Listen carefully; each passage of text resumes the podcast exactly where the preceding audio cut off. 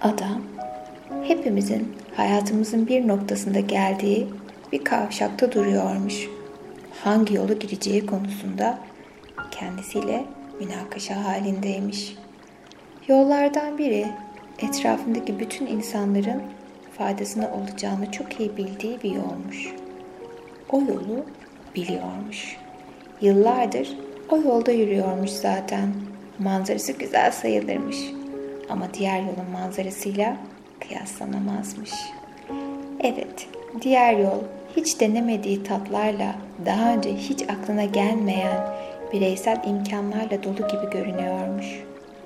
Tamam, başkalarının işine yarayacak fazla bir şey sunmuyormuş bu yol. Ama kendisi için sonunda daha kolay bir hayat olanak tanıyan tek şansmış. Hem zaten yeterince uzun uzun beklememiş mi? Bir kez olsun diğer yolu seçmekte haklı değil miymiş? Yeterince paylaşmamış mı? Yardım etmemiş mi? Öğretmemiş, desteklememiş mi? O kadar uzun bir süre kararsız bir şekilde orada dikilmiş ki sonunda kişisel meleği omuzdan inip yardım teklif etmiş. Yolun sonunda ne olacağını bilmesem ilk adımlarını daha güvenli atabilirdim. Madem bunu istiyorsun, sana bir jest yapıp yolda seni neler bekleyeceğini göstereceğim. Şu anda sana çok çekici gelen yolun sonunda ne olduğunu göstermek için seni cehenneme götüreceğim. Adam kendini bir anda cehennemde bulmuş. Hakkında okuduğu hiçbir tarife uymadığını görerek şaşırmış. Ne kaynayan kazanlar, ne ateşler, ne çığlıklar, ne atan ruhlar, işkence eden zebaniler varmış. Cehennemde tek şey hayatında gördüğü en iştah açıcı, en lezzetli yiyeceklerle dolu devasa bir masanın bulunduğu güzel döşenmiş bir ziyafet salonuymuş. Kuş süt bile eksik değilmiş. Elmalı turtalar, kızarmış ekmekler, etler, çikolata şelaleleri, her renkte muhallebiler, dumanı tutan ekmekler, kokuları aşı döndürüyormuş. Ağzını sulandırıyormuş. Masanın etrafında insanlar varmış. Dirseklerini ve belleğini bükemiyor olmaları karşısında herkesten bir farkları yokmuş. Her birinin elinde kısa saplı birer kaşık varmış. Kaşıkları doldurup ağızlarına götürmeye çalışıyorlarmış ama dirseklerini bükemedikleri için beceremiyorlarmış. Bu yüzden hepsi sonsuz bir zevk ziyafeti karşısında aç ve işkence içinde oturuyormuş. Sızlanmaları ve iç çekişleri cehennemden yankılanıyormuş. Bunu gören adam meleğe diğer yolun nereye gittiğini göstermesini istemiş. Ve bir anda kendini cennette bulmuş. Orada ne arp çalınıyor, ne yumuşak bulutlar uçuyor, ne de kanatlı melekler dolaşıyormuş. Görüp görebildiği tek şey aynı lezzetlerle donatılmış o masanın bulunduğu aynı ziyafet salonuymuş. Ve dirseklerini kıramayan çok sayıda insan masanın etrafında ellerinde küçük kaşıklarla duruyormuş. Ancak cennette arkadaşça kahkahalar ve tok bir kalabalığın rahat gülüşmeleri yankılanıyormuş. Çünkü kendi ağızlarına ulaşamaya çalışmışlar fakat başarılı olamayınca kendilerini etrafındaki arkadaşlarının kaşıklarıyla birbirlerini besleyerek kullanmışlar. Adam birdenbire kendini yine kavşakta bulmuş. Derin bir nefes almış ve gideceği yolu seçmiş. Peki sor kendine bu yol nereye gidiyor? Her kavşakta kendine sor. Bu yol nereye gidiyor? Genellikle eylemlerimizin kendi hayatımızda kısa veya uzun vadeli sonuçlar olacağını biliriz. Peki ya seçtiğimiz yol ayrımlarını düşünürken ya eylemlerimizin dünyaya etkilerini düşünseydik nasıl olurdu? Ya toplumumuza yayacağımız enerjinin niteliğini düşünseydik ne olurdu? Başka bir dünya mümkün. Ama ancak hepimiz her adımla buna katkı yapmaya çalışırsak mümkün olacak. Daha üstteki bilinçteki bir sen yaratmak için Sence en uygun yol hangisi? Ya da farklı bir yol seç. İşe, alışverişe veya çocuğun okuluna giderken hep aynı yolu mu kullanıyorsun? Farklı bir yoldan gitmeye veya farklı bir ulaşım aracı kullanmaya ne dersin?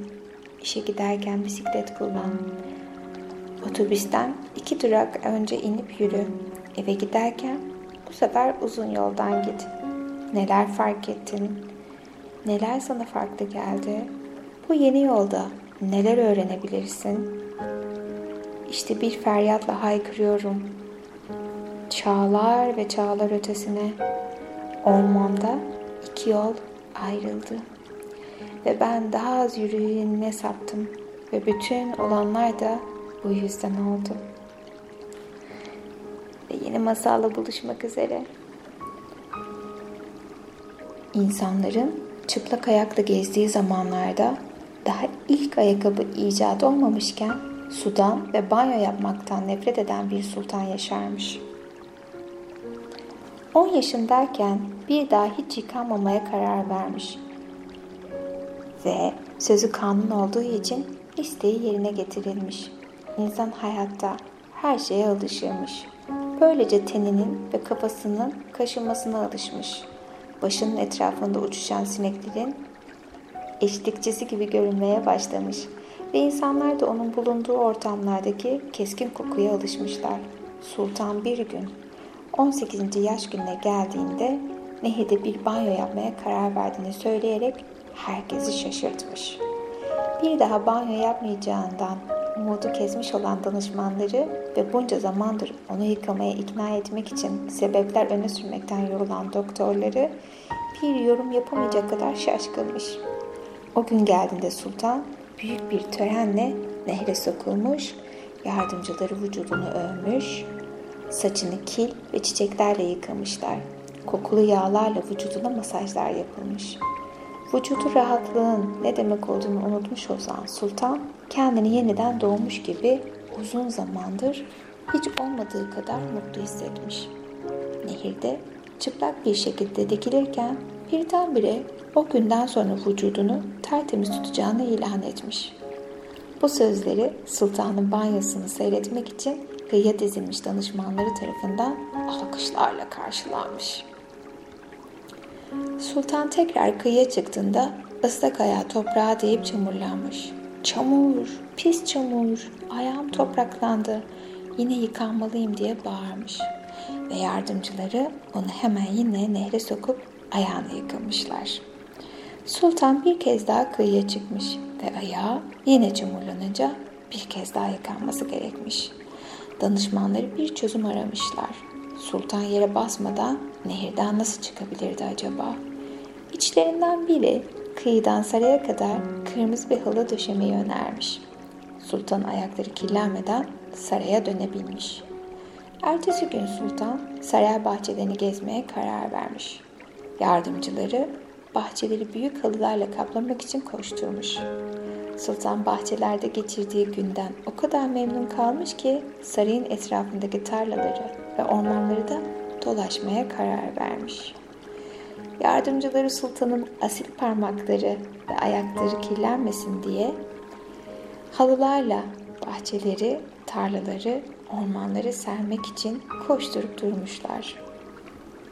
Gezintiler günlerce devam etmiş. Sultanın gitmek istediği her yere halıların serilmesi gerektiğinden kısa bir süre içinde bütün ülke halılarla kaplanmış. Bitkilerin yetişeceği veya hayvanların otlayacağı tek bir yer bile kalmamış. Çiftçiler şikayet etmeye başlamış. Sultanın danışmanları tarlaları bu ağır halılarla kaplamanın bütün ülkenin ihtiyacı olan ekinleri yetiştirmesini olanaksız kıldığının farkındaymış. Sultanın bu yeni huyu ülkeyi kıtlığa sürükleyebilirmiş. Ama ona karşı gelmek son derece zormuş. Bütün danışmanlar bu sorusuna bir çözüm bulmaya çalışırken sultan bir köyü geziyormuş. Köyün sokaklarında dolaşırken yanına yaşlı bir kadın gelmiş. Sultanın önünde diz çöküp sultanın ayaklarının altındaki halıyı iki daire şeklinde kesmiş. Sultanın bir şey söylemesine, baş muhafızın araya girmesine fırsat kalmadan istediği halı parçalarını dantellerle sultanın ayağına bağlamış. Sultan önce şaşırmış. Sonra neredeyse Gez'in ayakları çamurdan korunduğunu görerek sevinmiş. Bu zekice buluş sayesinde sultanın ayakları temiz kalmış ve tarlalar yeniden ekin yetiştirmek için kullanılmaya başlamış.